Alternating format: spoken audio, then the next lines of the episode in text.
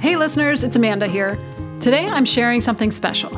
It's an episode from another podcast I enjoy called A Slight Change of Plans.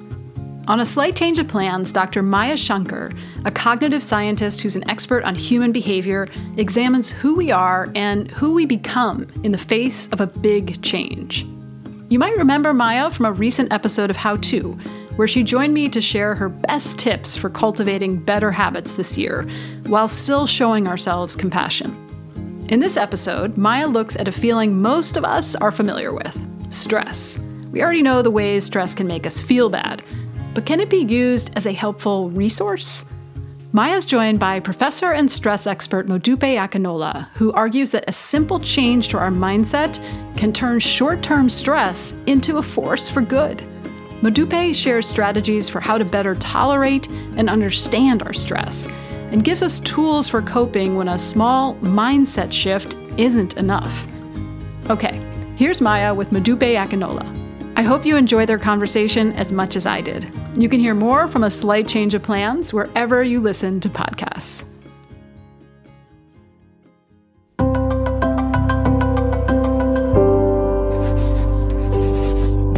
Pushkin.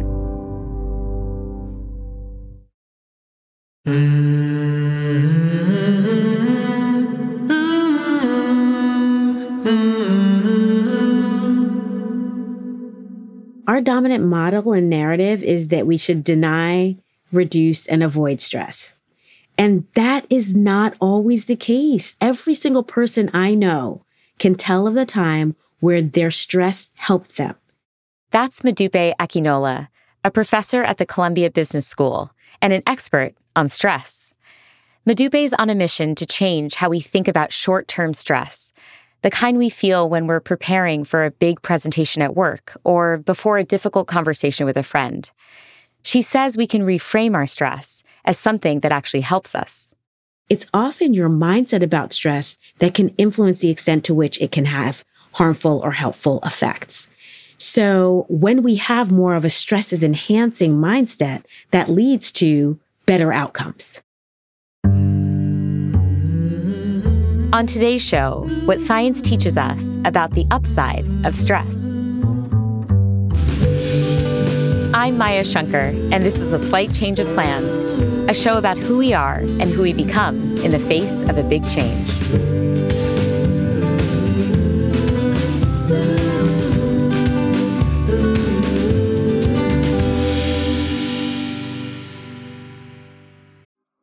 Apple Card is the perfect cashback rewards credit card. You earn up to 3% daily cash on every purchase every day. That's 3% on your favorite products at Apple, 2% on all other Apple Card with Apple Pay purchases, and 1% on anything you buy with your titanium Apple Card or virtual card number. Visit apple.co slash card calculator to see how much you can earn. Apple Card issued by Goldman Sachs Bank USA, Salt Lake City branch subject to credit approval. Terms apply. This episode is brought to you by Defender. For those who embrace the impossible, the Defender 110 is up for the adventure. This iconic vehicle has been redefined with thoroughly modern design. The exterior is reimagined with compelling proportions and precise detailing, and the interior is built with robust materials and integrity. The Defender capability is legendary, whether you're facing off road challenges or harsh weather conditions. Built for the modern explorer, the Defender 110 lets you go further and do more. And cargo capacity means more room for your gear. To drive the Defender is to explore with greater confidence. Powerful innovations like the intuitive driver display and award winning infotainment system keep you connected. Innovative camera technologies deliver unobstructed views and effortless maneuvering. Ready for a wide range of adventures, the Defender family features the two door Defender 90, the Defender 110, and the Defender 130, which seats up to eight. A vehicle made to go further, the Defender 110. Learn more at LandRoverUSA.com forward slash Defender. It's easy for us to see stress as the enemy. In a stressful situation, our heart races, our blood pressure rises, our breathing quickens, and this can all feel pretty uncomfortable. If we could wave a magic wand that would eliminate all future stress from our lives, many of us would wave that wand. But Modupe believes that if we can make a small shift in our mindset, stress can actually be a powerful asset. So, Modupe, can you start off by sharing what it is that got you interested in studying stress in the first place? Basically, I grew up as a child of immigrants, and anyone who is a child of immigrants knows that there is just stress involved in that experience the stress of moving to a new country, the stress of having kids, raising kids in a new environment, the stress of being far away from your family. If you've come from a developing country, being able to support your family while also trying to help your kids learn a new language here, all of that. And so I realized later on in life that I had absorbed a lot of that stress. Heck, to this day, I still watch my parents stress and have to say to myself, wait a minute, pause, do all the things that I advise other people to do. So that is a piece of why I study stress. But also, one of the things I love about my parents was that they were very education focused. And so the stress of doing well in school, not even just the pressure that they put on us, they didn't put much pressure on us. They just sent us to one of the best private schools possible and said, you know, you do you. But in that process, that meant that I experienced the stress of being one of few Black people in every classroom I was in. So then there's the stress of adjusting and adapting to environments where you are the only, where you're different. So all of those things combined led to me eventually studying stress. Yeah, there's this charming story, Modupe, about your high school yearbook and the fact that clearly you weren't the only one thinking that you were stressed out. Yes. Can you tell us a bit about that? Yes. So, you know, in high school, usually you have a yearbook, and in our yearbook, there are roasts. In those roasts, it highlights who you think you are and who you actually are. And my dream was that I was best dressed, is what they said. But my reality was that I was the most stressed. So even senior year, you know, even senior year, they saw that in me and I saw it in myself. But the thing about it is there were so many ways in which that stress helped me. It it challenged me and it pushed me. So I mm. kind of mm. always felt like stress isn't always this terrible thing that we need to run away from and avoid and deny. Maybe it is helping us in some ways too. Um, so let's start with the basics. If you can give us kind of the stress 101. How do you define stress? I feel like the simplest definition is when the demands of a situation exceed your resources to cope. But you have to then take it a step further and say, well, what are demands? And often demands are there's some type of danger in the situation. There's some type of uncertainty. You need to exert a little bit of extra effort in this situation. Then, when you think about resources, well, what helps us overcome danger, uncertainty, extra effort we need to put into something? Well, when we have the knowledge and the abilities to tackle that thing, when our personalities, our dispositions can be helpful in tackling that thing.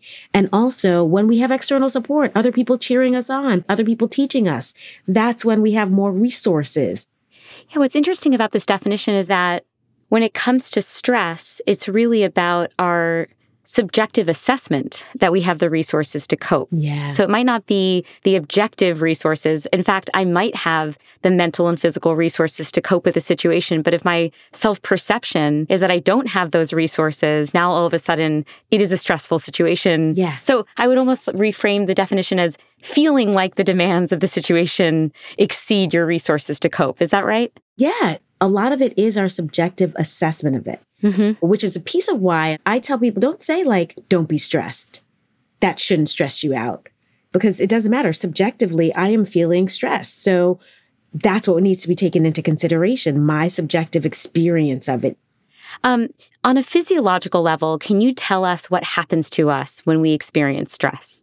So, when we experience stress, our sympathetic nervous system gets activated. It's that part of our body that tells us, do you need to fight or do you need to flee this situation? And when that happens, we get adrenaline, we get dopamine, we get cortisol, all of the resources we need physiologically to move, to act, to do what we need to do. Mm. This process is a very adaptive one so that when you're done with the stressor, Ideally, your body wants to go back to its resting state where, you know, those hormones decrease, that adrenaline decrease, you get back to resting and relaxing and all that. That is a normal physiological response to an acute stressor.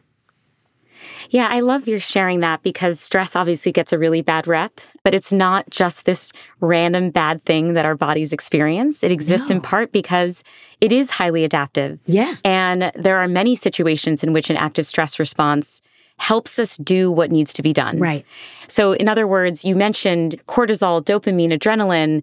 How do those translate into increased performance, increased acuity? Just help me build that bridge. So, essentially, your body is being taxed and your heart rate is increasing because, again, you're getting ready. That cortisol is giving you the energy that you need to be attentive, to be focused, to approach the situation. Mm. And when you have increased cortisol, you are attentive to threats often in a good way. You're like waiting for what's happening. You're able to remember things in a different way. And so we need to remember when our bodies are acting, it's telling us, you've got this. Now let's use this. But one of the problems is when we can be overactivated and too attentive to threat, and those levels of the dopamine, the cortisol, the adrenaline, all that are staying elevated kind of chronically. And that is what leads to disease and all of these problems that we want to avoid physiologically. So that's kind of the stress cycle. Okay, so now you've given us the lay of the land on the basics of stress. Yes. One fascinating thing your research focuses on is that how we think about our own stress, our mindset, and our attitude towards stress can actually change its impact on us. Yes. Can you first walk us through the two types of mindsets that we can have towards stress? So, the two types of mindsets are a mindset that stress is enhancing. It can help us in terms of our performance, our growth, our learning. The second piece is that stress is debilitating. It harms us in terms of our health and vitality and our performance and our growth and our learning.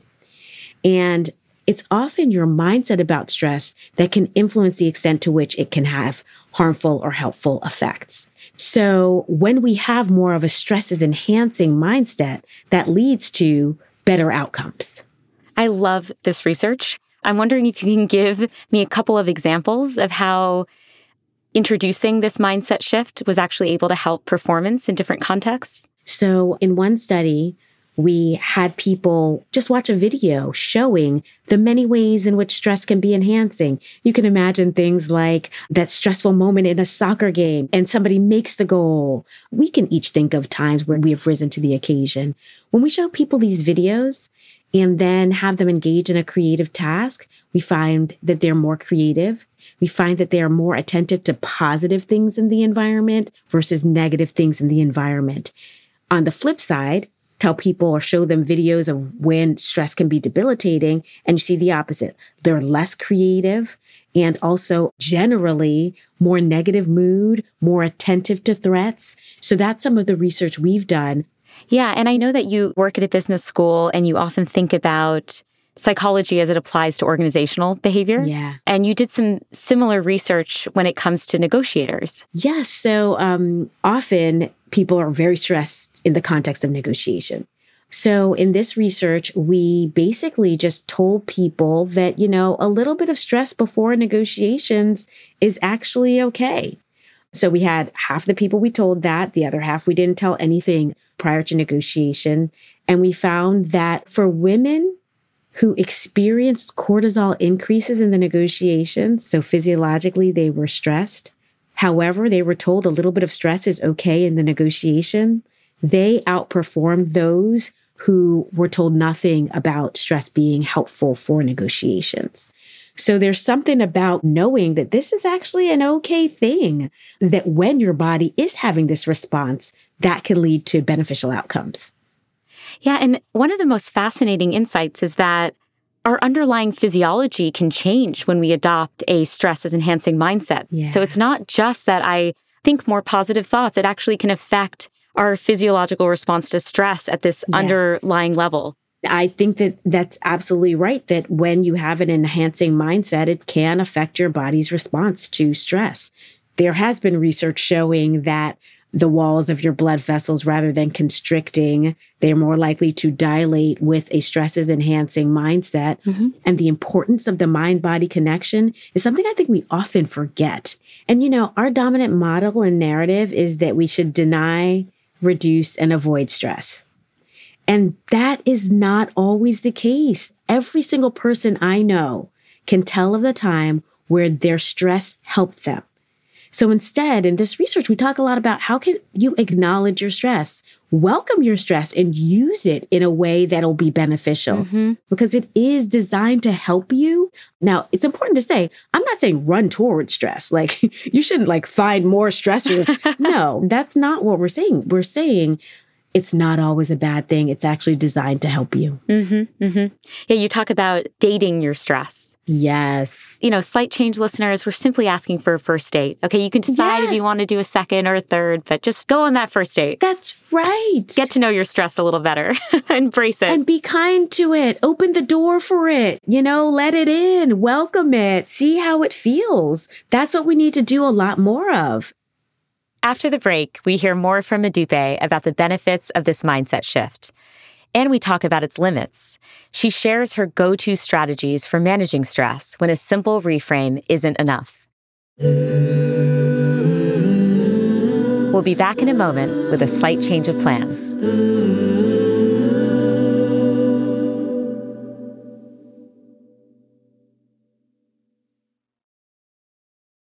This episode is brought to you by Progressive Insurance. Hey, listeners, whether you love true crime or comedies, celebrity interviews, news, or even motivational speakers, you call the shots on what's in your podcast queue, right?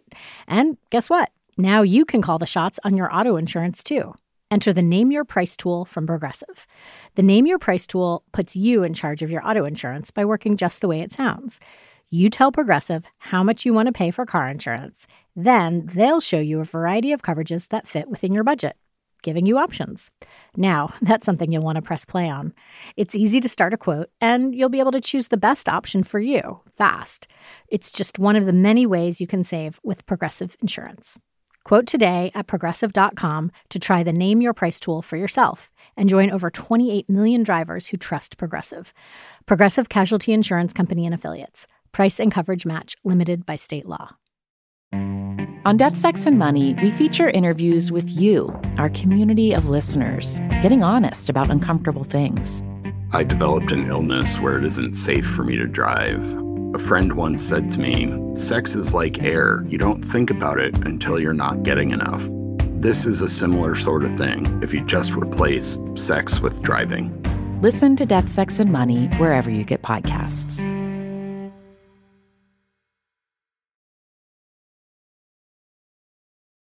Are there situations where applying a stress as enhancing mindset doesn't make sense? Because I can see a situation where if we apply this mindset too liberally, we might end up tolerating certain stressful situations that we really should try and avoid. Yeah. So, for example, a highly toxic relationship at work or in your personal life, that's a situation where you're kind of you should really think, okay, we need to change this situation. I need to get out of this Right. situation versus using a mindset shift in order to better adapt to it. So, do you have thoughts on that? Yeah. I do think that our minds are so complicated and we will trick ourselves into believing a stressful situation is a good one when it's not. Mm-hmm. So that's when the idea, remember I talked about demands resources. One resource is external support, your friends helping you and seeing when something is harmful versus helpful for you. Yeah, I think it's helpful to clarify that this is a mindset that's almost best to adopt when you're in situations where you can't avoid the stress or you, you can't control whether that Right. situation exists or not. Right. And so adopting a more positive mindset might be one of the few resources at hand. That's absolutely right. And the challenge with the dominant narrative about reducing or avoiding stress is that there are times where we cannot do that. Mm-hmm. You can't. It's not possible. So that's why it's important to understand how the stress that you're experiencing or how your body's response can be helpful. Absolutely. I mean, so many people listening right now are thinking, I don't have any control right now over this stressful situation. So, Modupe, thank you for giving us some other techniques. Yeah. Okay, let's say we've consulted with our resources. Yes. So, our friends and our family and the people that we trust in our lives. And we've consulted with ourselves, of course. Mhm. And we've identified a situation in which having a stress as enhancing mindset is going to serve us well. Mm-hmm. How do we learn to cultivate this mindset? So, a piece of this goes back to that how do I think of my stress differently? When my heart is beating, I'm normally thinking to myself, this is bad. But if you can remind yourself that my heart beating is telling me, like, I'm excited about something, there's something here that I care about. This is something that I want to do well in. This is something that I can do well in. Then that reframes that heartbeat not as a bad thing, but as your body preparing to act. There have been so many times in my life, whether when I was, you know, a child playing the violin or whether it's going into an interviews for a slight change of plans, I get a little spooked if I'm not nervous because that means maybe I don't care as much as I used to. And so I'm actually, I see stress as being a very affirming signal. Yeah. Because it shows me that I really care about the outcome and it, it justifies the unpleasantness of some of those feelings. And that's a beautiful way of approaching it. That we are typically stressed because there's an underlying reason why we care about the situation. And if we can continue to ask ourselves why, why, why, then that puts a whole different lens around why you're stressed and changes your approach. Can you give me an example, Modupe, from your own life in which you started asking yourself these series of why questions and it led you to a place where you're better able to embrace your stress or at least realize, okay, good, at least it's serving some purpose? Yes. I'm a professor, so each semester I teach 140 plus students. And the day before class, I would always feel very stressed. And here's the thing it's not that I'd also be stressed, I'd also be a jerk. You know, I'd be obnoxious to my loved ones, like just not a person that anyone wanted to be around. And in fact, I'd be happier when my significant others were traveling or whatever, because it's like I just wanted to be focused. Yep. And I had to ask, say to myself, first of all, that's not sustainable over time. I'm a good teacher. Students like me. I've done this for years. So I had to say, okay, well, why do you have this reaction? Why are you stressed? And often it was like, I'm stressed because I don't want to do badly in the classroom.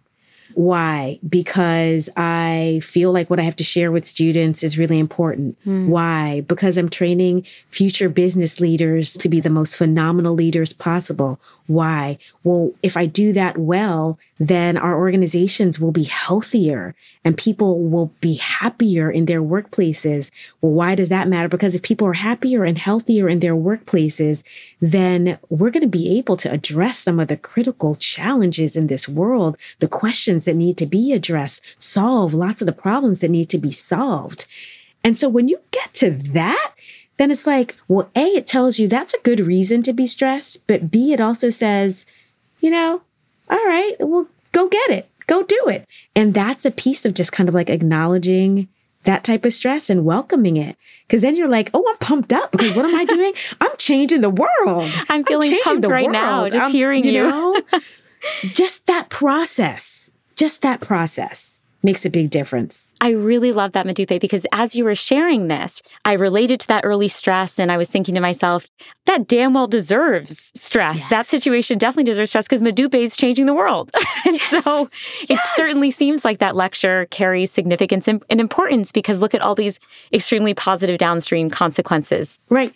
And the more I do that, then it tells me like I don't have to be a jerk. Yeah. Share more about that because obviously stress does not just have internal consequences, it can have a lot of external consequences on our loved ones and the people we care about. Yes. So I'd love to dig into that a bit more. I'm sure that's something a lot of people can resonate with. Yes. One of the first things I tell people to do is to acknowledge their typical reactions to stress. What are their emotions? What are their behaviors? And what's their physiology? Mm. And the behaviors one is really important because A, it serves as a signal. When you are going for the potato chips, the wine, and yelling at your partner, that probably means you're stressed. So now do an inventory about what you need to do about it. And the reason why it's really important for me to always kind of go back and ask myself why something matters is that ultimately none of us wants to do those destructive behaviors to ourselves and to others. Yeah. And so when you keep asking yourself why and you understand the bigger picture, one of the things it does, is it's just like, I need that source of support to help me change the world. So I think it increases your ability to relate to others in a way that can maybe help you in what you're trying to achieve versus them being a distraction that's preventing you from doing what you need to achieve effectively. Yeah, this is so interesting because, you know, you initially defined stress as the demands of the situation exceed your resources to cope. And I think what I'm hearing from you is we often have more resources than we think. We're just really hesitant to ask for them, Right. to admit that we actually need that kind of support and those resources. And so when we think through this lens, which is my stress has a purpose because I really care about these end outcomes. It can lead us to feel less sheepish about asking a friend for help, asking Yes. a loved one if they're willing to give us a hand. It's hard for all of us to ask people for help. It's one of the hardest things. And what's interesting is when we don't ask somebody for help, it's often because there is something that we're uncertain about or feel threatened about or mm-hmm. worried about. One of the ways I interpret what you're saying is that when you kind of reframe your stress, the people that seem like demands actually become resources. Yes. You can view them more as resources versus as demands. You go from thinking of it as the person who's taking away from my ability to prepare for class to the person who is helping me and can help me in what do I need to do to make this difference in the lives of others. Hmm. Oh, that's so nice. You know, you've taught us how changing our attitudes towards stress can lead to better outcomes and also how it is that we can cultivate this kind of mindset. But of course, there are lots of situations where we overshoot and a shift in mindset might not be enough to tamp down that response. So, what other techniques would you recommend to help us to just lower our stress response overall in these kinds of situations? What are the types of things that you do, Modupe, to manage your stress? So I am um I'm a big meditator. Darn, I was hoping you wouldn't say meditation. I know, I know. And I couldn't at one point too, you know? And I remember like when I was first trying to meditate, I just fall asleep each time. like, give me five minutes, I am out immediately. But I realized that I really need to slow my mind down. You know, there's so much firing that for me, when I sit and I'm just present first thing in the morning, that allows me to just have a different response to the many things that will come my way during the day. And I say that, and I don't like sounding woo woo. Like, I don't like sounding like that person. Hey, meditation is science based, so there's nothing woo woo about it. I have learned in my life that it's something that I need Yeah. because it slows me down and it's been so helpful. Taking out some time to just kind of be present with yourself helps hmm. you to think clearly and act deliberately instead of being reactive. So, one of the types of meditations I engage in focuses on body scanning. So, you start with your head and you scan and you just notice each of your bodily sensations. Because the idea behind this is that any reaction we typically have is preceded by a physical sensation. And so, if we can detect and be good at understanding or feeling our sensations, then that's preempting our reacting immediately. And so, I body scan regularly and I find it to be incredibly helpful. The other thing, honestly, it's just taking a moment to breathe. That minute that I find myself like I'm overwhelmed and I have this and that to do and the this isn't working, whatever, stop breathe. Breathe. Hmm. Just breathe. And it just slows things down in a unique way that then lets you say, okay, how am I feeling right now? Let me take an inventory. That's what I often do. I need to pause and take an inventory instead of just trying to push through. Stop and pause. Mm-hmm. As you look into the future of stress research, what excites you most? So what nut are you are you most hoping that researchers crack? I really want people to be better at understanding when they're stressed because you are the only person that's with you 24 7. And so, what I'm most excited about are some of the technologies that will allow people to notice when they're stressed. Is there a buzzing thing on your finger that tells you that your blood pressure is super high right now? Pay attention. Is there some type of device that is telling you, okay, here's what your cardiovascular reactivity is looking like right now? There's a spike right here. Breathe a little bit. And so, as technology develops and can even kind of help us in noticing some of these things and can just kind of like, I think of it as like that blinking light that says, Hey, pay attention. Then I think that'll help us in being able to give ourselves what we need. And that ultimately means that we'll be healthier and happier. So that's interesting because I feel like I'm sort of excited about technology. And I want to get your thoughts on this. Because on the one hand, I think that kind of self awareness and understanding is so critical. On the other hand, we're trying to measure so much. And all these measurements are also just proxies of stress, right? Too much vigilance around our physiological states and or our mental states can breed almost a new kind of anxiety, like a meta layer of anxiety. Do you feel in any way that there's limits to how much we should be in tune with our body and minds? Because at a certain point, it can be so excessive right. where you just right. forget, like, you know what? I just need to kind of exist too. Yeah. And I don't need my little phone or my watch or my ring buzzing at me telling me that I'm stressed in any given moment because I'm just, you know, I'm hanging out with my friends and I don't know, maybe I don't want the biofeedback. Yes. The thing about stress research and I guess much research is that you have to know yourself and know what works for you and what doesn't. Yeah. If you're the type of person where the constant monitoring will be more stressful, then you shouldn't constantly monitor. But if you're the type of person where the monitoring makes you say, Ooh, I only got two hours of sleep last night, but I need to get more and I know I'm better. And that helps you and helps change your behavior, then do it. So for me, I am one of those people, like I'm hard enough on myself. So I don't need a buzzing thing. I need to be more gentle. But how I use this technology is to say, like, I'm kind of feeling tired. How much rest did I get? Oh, wow. I've been in the danger zone for five days. Let me do something that will remind me to get in bed earlier. Mm. So if you can use it lovingly and gently in a way that will help you behave in a healthy way for you, that's what I'm talking about. I also wouldn't want us to overuse our technology and rely on it to tell us the things that we need to rely on our minds and bodies to tell us. I just think of it as another metric to use to paint a holistic picture of what's going on with you. And because it's so hard to be in tune with what our bodies are doing because we've ignored our bodies for so long, these technologies give us greater insight that we wouldn't ordinarily have. Yeah, I love that. I think that's exactly right. So you've been doing this work for a while and I wonder in your years of doing stress research whether there's any example that's particularly salient for you where someone reached out to you and said, Modupe, you changed the game for me. Like you really, really helped me manage this stressful situation or change my mindset. Are there any personal testimonials that you can share with us so we can see the impact of your research in the wild? You know, the the biggest example I have is a couple of years ago I was talking to a friend and she was super super stressed. And I literally just asked her what do you need? And she said I need somebody to accompany me to a walkthrough of her home because she was closing on it the next day.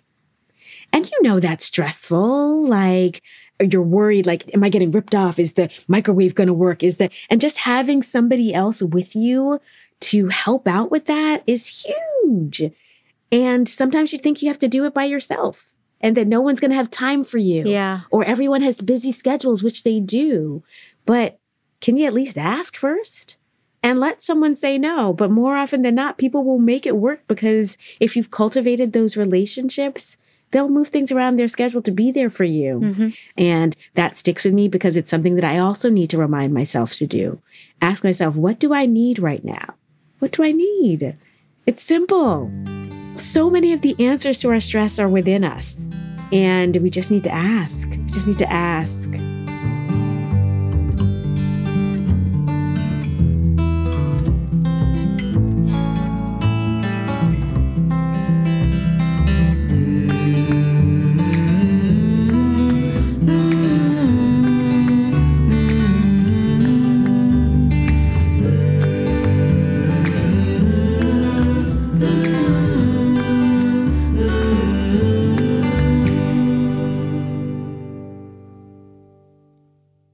Thanks so much for listening.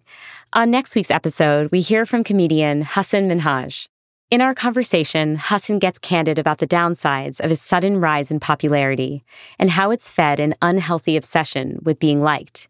He tells me he's now reconsidering his future in comedy.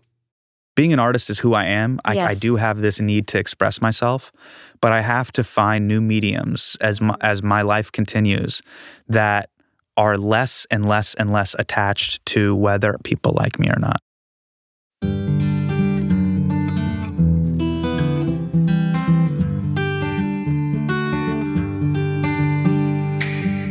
A Slight Change of Plans is created, written, and executive produced by me, Maya Shankar.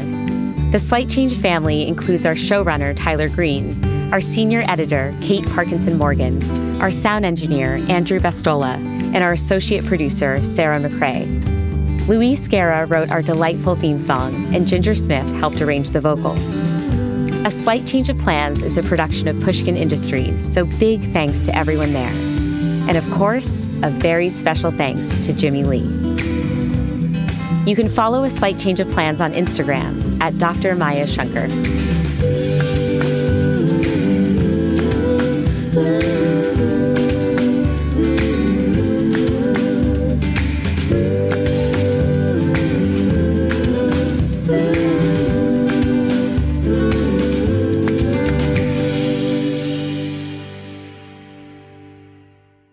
Everything in moderation. That's what this is about. Except for Girl Scout cookies, which I know. Thin Mints. Thin Mints? Yeah, exactly. Thin yeah. Mints? There's Thin no Mints. moderation there. Yes.